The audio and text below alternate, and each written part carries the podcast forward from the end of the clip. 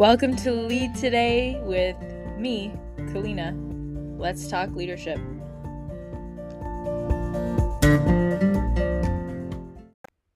Hello, everyone. Glad to be back. We're talking the Enneagram. If you don't know what that is, I recommend you going to the introductory episode to get a more broad overview of what the Enneagram is and what it can do for you. Today, we're diving into type 6. This is the loyalist. If you don't know what your type is, I would highly recommend you take the free Enneagram personality assessment linked in the show notes. It is revelatory. I know a lot of people like to take personality assessments and think they're fun, and they are, and you get your result, and that's all good and well. For me, I always, after I have my results, find myself saying, Now what? What's the point of getting this result for it to tell me you know how I am. I already know my tendencies. I know my weaknesses. I know who I am. And the great news is, and the reason why I'm even bothering to talk about the Enneagram is the Enneagram gives you a step by step, level by level look at what personal growth can be for you based on your type. And there are core types, subtypes, you have arrows. The diagram itself can be a bit much when you first look at it. Um, but really, it's this interconnected web of tendencies that we all have in different, I guess, different levels or different magnitudes. And so we all have the capacity to be similar to a type 6, but you have a core tendency that you revert to in times of stress that is your innate nature. And what we want to do is say, okay, what's the highest expression of that? And what is the trap you fall into or the gravest sin that you'd fall into given your type?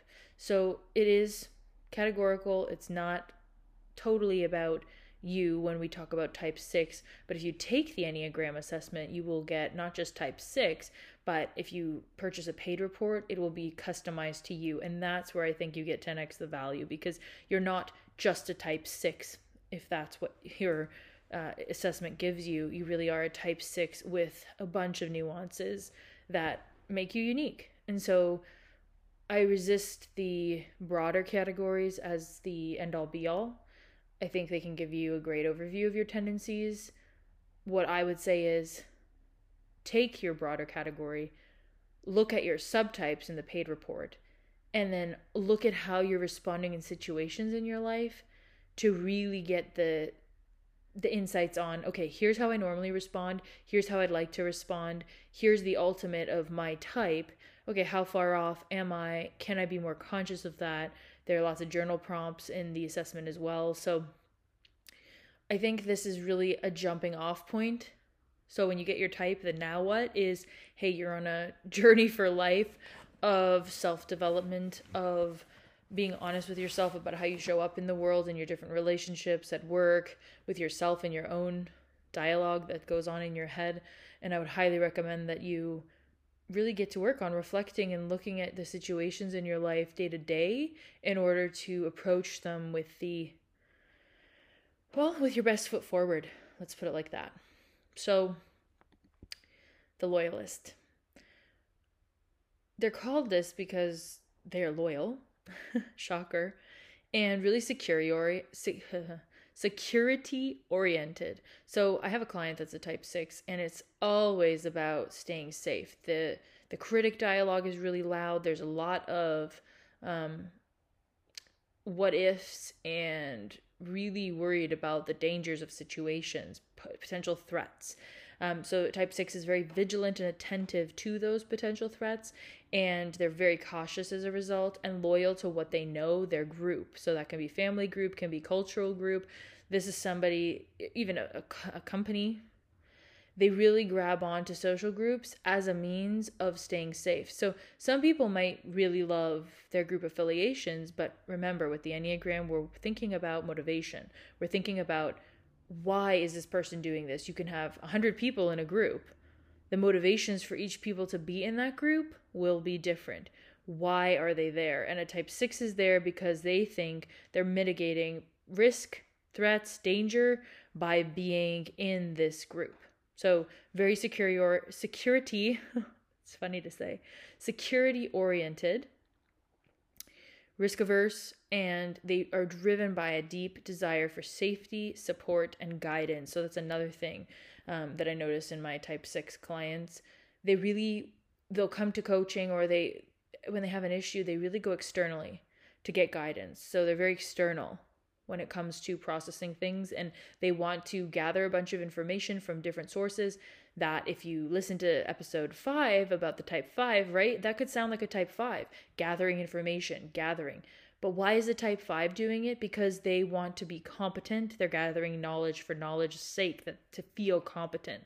A type 6 is going to look to different people in their lives maybe ask their parents and their coworkers and their friends and their coach and and then they're doing this to seek reassurance. They're doing this to feel reassured in the safety that, so that they're skeptical and questioning seeking reassurance because uncertainty is risky right? So that's where i think sometimes when i first heard about the loyalist i thought okay group mentality they they're loyal it's easy to kind of grab onto that part of the type 6 i think there's something interesting under the surface there which is the again the drive what's driving them to be this way um, and that vigilant attentive very cautious part that comes with the loyalty. So of course they're cooperative and reliable. They value loyalty and trustworthiness. They definitely show up to their groups and are, are there um, because again they long to feel safe and protected and for them that means relying on established systems or structures to provide that sense of stability so everybody wants to feel safe and protected right at some basic level we all want to feel safe the difference is a type 6 is relying on those established systems. They are looking to authority figures. They have trusted individuals that they go to for direction. They want guidance and support my type 6 clients really don't like my questions. They want my input, they want my take, they want my assessment of the situation, right? Because they're seeking to avoid potential risks by getting systems or structures given to them. So, as we spoke, and if we recap, the motivations of a type 6 definitely security, stability. Um, they value guidance and support, and they long to feel safe and protected. So, core words, right? Safe, protected, security, stability. Those are all really going to be the driving factors for a type 6. The fears, which make sense, right? They're scared of uncertainty and insecurity. Anything that risks their safety, perceived safety, emotional safety, right? It can be um, fear of abandonment or betrayal. So it's not just safety on a physical plane, although we definitely understand that, right? It can be this kind of fear of abandonment or betrayal, which I see come through in the relationships that sixes have, specifically with their romantic partner, where they seek reassurance and validation from others to alleviate their anxiety. So they feel insecure. How do they go to seek to remedy it externally? And they want reassurance. And specifically, in their relationships, that reassurance and validation is important to them. So if you're in a relationship with a six, they're going to want probably verbal, but can be also physical touch, but that clear validation and reassurance through hugs, through holding hands, through telling them, hey, I'm here for you. Hey, things are okay. Hey, how can I reassure you? So you have a chance with the Enneagram as well to not only get to know yourself, but really put this to work in your broader relationships, right? Whether it's, I mean, at home with your spouse or if it's in society, at work. I mean, use this tool not just for yourself, right? Um, it's easy to kind of go down the rabbit hole of our own tendencies, but some of the greatest value of this assessment comes from knowing who you're dealing with at the other end of the, the table or on the other side of the bed. So, um, type 6 may struggle as well with self doubt or indecision, as we talked about they really fear they lack the resources or confidence to cope with challenges. And so makes sense, right? Their sense of self is not necessarily all that strong sometimes um, because that self doubt and indecision, which again, any of us can struggle with that. Um, but they really would benefit, and this is why they're drawn to coaching and therapy. Um, because if they can build out their own self image, if they can recreate their story of their lives, then they can trust in their own abilities more and that fear of lack of resources or constantly going to others for validation is diminished. So as we talked about, right? Know your kryptonite, know where you struggle, so that you can do something about it. And that's the now what when you take the assessment in the show notes and you get your type. It's like, okay, well, where do you struggle? Where do you feel stuck? And that's where I know a lot of personality assessments will give you your weaknesses, right? But I, I just always have felt like there's not much, I don't know what to do with it. I really, I've always been sort of a skeptic of these assessments. And like I said, I've been impressed with, uh, with the Enneagram. So anyhow, in, in this case, if you're a type six and you find that you have that fear of abandonment or betrayal, fear of uncertainty or insecurity, you really are trying to constantly um, figure out, you know, contingency plans and you feel these threats to your safety, um, then, you know, it's something that you can absolutely work on with a coach or a therapist. Um, two different modalities, and I would be sort of maybe that's another episode. I have spoken about this in the past, but people really come to coaches thinking you know, coaching, counseling, therapy, and even consulting often get mixed up in the same bucket. So, I, if you're wondering kind of what are the differences, I do have an episode on that that you can check out. But I can also maybe speak to that further because I think it's really important to understand what you're getting from a coach. And also, there's such a variety in coaching. There's a textbook definition of coaching that you're going to get from the International Coach Federation. And then there's coaching that exists in the real world, just like any theory versus application, right? So important for you to distinguish between the two. There's and and this is a whole other topic um, in and of itself, and maybe I'll have to talk about this. But essentially, it's kind of a chicken and an egg question where okay, is it your core personality and then you grow up with that core personality or is this what comes to be as a result of all of the experiences that you have in your life, especially in those formative early childhood years. And, you know, I mean, I think we could say a little bit of nature, a little bit of nurture. You're born with some tendencies, but then parenting styles can really affect this. So it's interesting. Somebody that, for example, is often looking for reassurance and validation and really looks to authority, you could think about what kind of parenting style they grew up with, right? Versus maybe a type three who was brought up that, okay, the result is all that matters. Um, you know, get a hundred on the test by any means necessary. They're going to be striving to please parents who just want the result and don't really care. Did you try? How did it go? How did you feel? It's like, did you get the good result or not? So it's interesting because you can trace back someone's tendencies to the parenting style that they were exposed to. Um, and so it's again, chicken and an egg. Okay, is it that you became that way because your parents were a certain way? Is that the whole picture? Is it partially who you are? And what i've seen there i've got one client that's also interesting. There are actually a few but one that stands out um, that got such close results on two enneagram types. And really after p- picking it apart one type is more like this client's father and the other type is more like the client and so, in answering the questions, especially certain questions that come up on the, the assessment that's linked in the show notes, that Enneagram assessment, in answering those questions, the client was picking answers the way that they thought they should or the way that they see the world, but that's very much so guided by how the the father in particular views the world and really handed that view down to the to the client versus what the client's tendencies were. And we had to pick apart and it's so f- i mean i find this fun um, but really pick apart okay how do i handle situations as myself?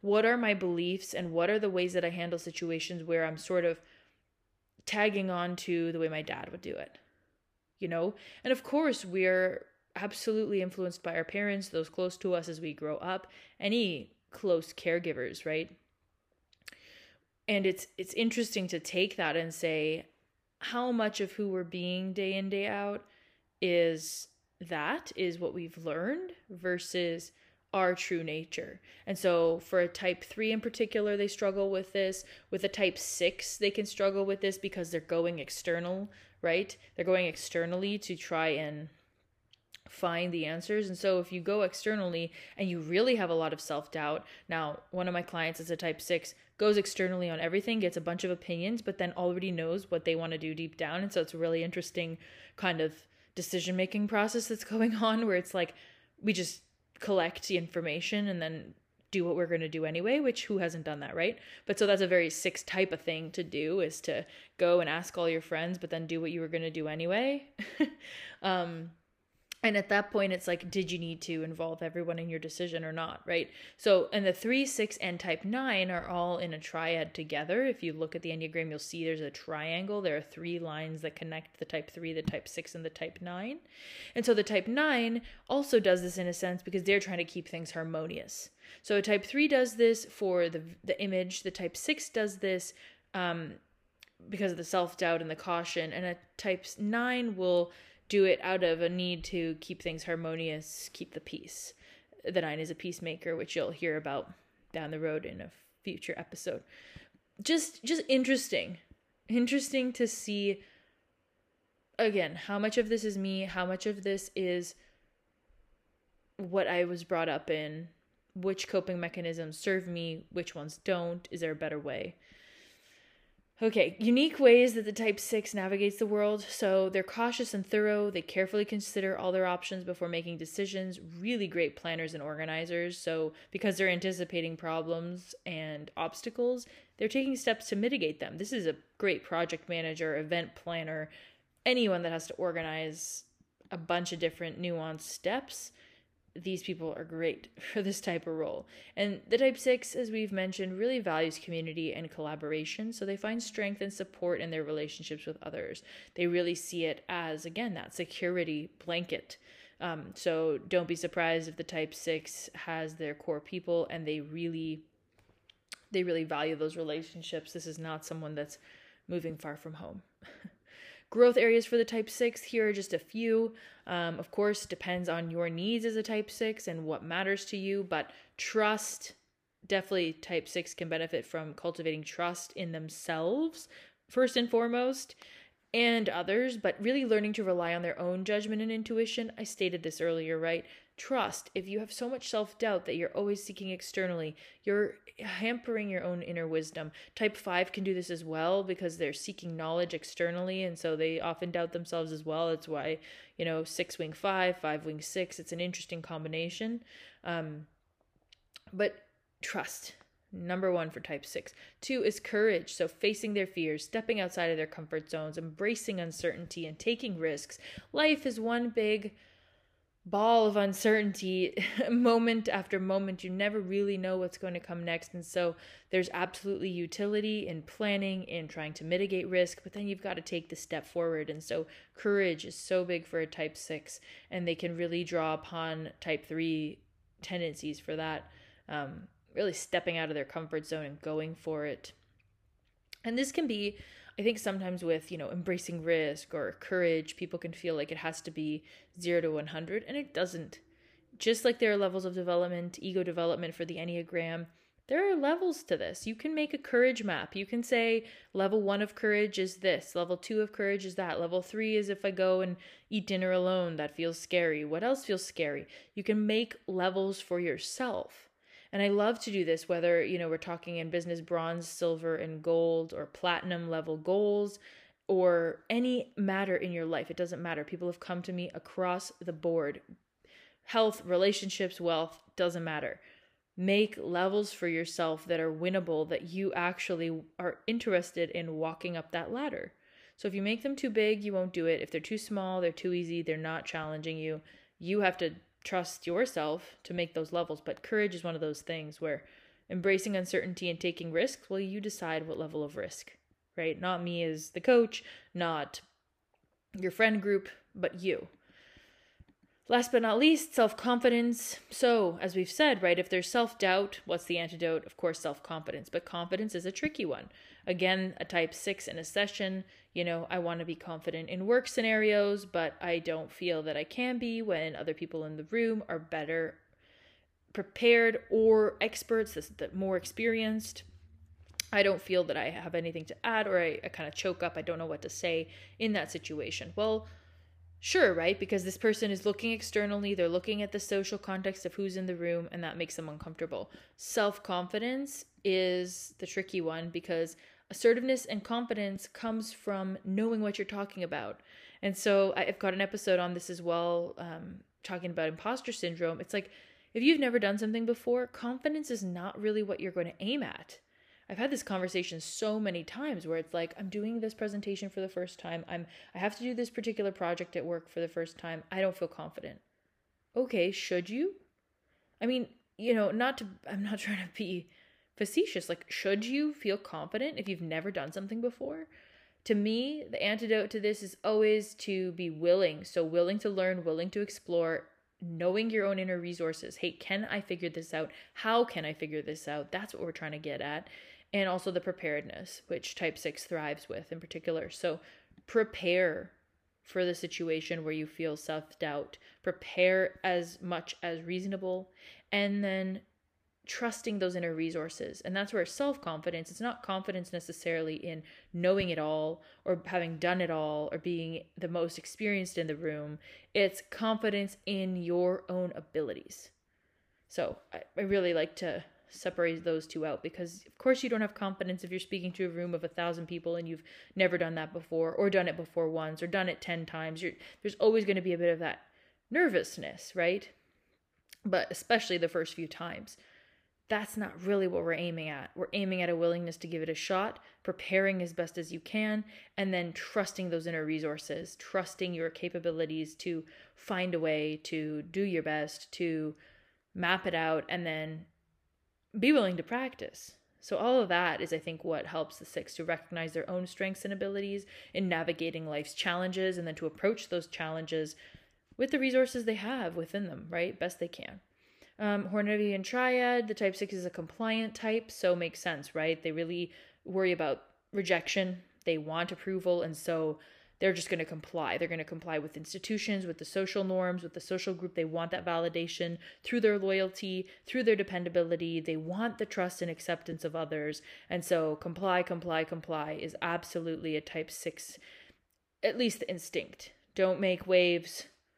Just smooth it over by complying for sure when it comes to potential conflict, when it comes to um, difficult subjects, political matters. They will try to take the they'll usually take the popular opinion um, because they want to get that approval and fit in. Okay, and center of intelligence. So, shocker here. the type 6 is a head center, so 5, 6, 7 types are head centers. We talked about type 5 being that head center and that search for knowledge. And here we have the type 6 kind of approaching things in a similar way because of that center of intelligence. They're characterized by intellectual awareness, problem solving abilities, and that's how they make decisions. They really rely on analytical skills and risk assessment to navigate life's uncertainties and challenges. So I want to, you know, give you a caveat. It's not that there are no emotions here. It's that the head is the one guiding when the anxiety is being felt. And so this is important to point out to a type 6. Like, okay, you here's your rational analysis, but as we talked about, they might go and talk to 10, 15, 20 people in their lives about a particular decision they want to make, but at the end of the day, make the decision that they were going to make all along. You know, like the gut feeling, the so while they will use their head to do their analysis, to then make the risk assessment, to then try to navigate life's uncertainties, we also want to help the type 6 to tune into the other centers of intelligence, which are heart and body. You know, gut feeling, um, that intuition versus and the feeling of the heart. We want to kind of rely on the head. That is their central processing style of, of intelligence, but maybe, like we said in that example, instead of going to all their friends, if they knew what they wanted to do, could they have gotten in that situation? It's like salary, asking for a certain salary. Okay, if you know that this is your salary range, do you really have to go and seek everybody's input, or can you use that time in a different way? So, just an option. Never, never forcing anyone. You know, I, I, I love kind of being being a support hand on the stage of someone's life. That's really how I see myself as a coach. And, you know, I can get fired up and I can have my own opinions and I care about people. Uh, but at the, end of the, at the end of the day, I really just get a front row seat to and, and such an honor to see someone the inner workings of someone's mind and be that support as they walk through different levels of awareness and look at different ways of thinking about their situation. Um, it's it's really fun. so if you haven't done the assessment yet, highly recommend you click the link in the show notes, do the free assessment. If you want a paid report for further details and a more personalized approach, do that. It's optional. And I would love to hear your thoughts, as always, in a review. Subscribe to the show, put a comment, message me directly. All of it is good. The more you interact with the show, the more people get to see it. So share it with a friend, especially if you're a type 6. Please share it with your entire community. and I look forward to seeing you in the next episode where we're going to be talking about a very special type, actually. the person who I mean, I've been exposed to the Enneagram by a bunch of different people, but someone very, very near and dear to me is is a type seven. And uh all I can say is the enthusiast is a special, special type that you're going to learn more about in the next episode. So I hope to see you there. Have a lovely rest of your day. Please do share this episode far and wide so that more people can get to know about the Enneagram. And uh, hey, take good care until I see you next. Thanks so much for taking the time to listen to this episode today.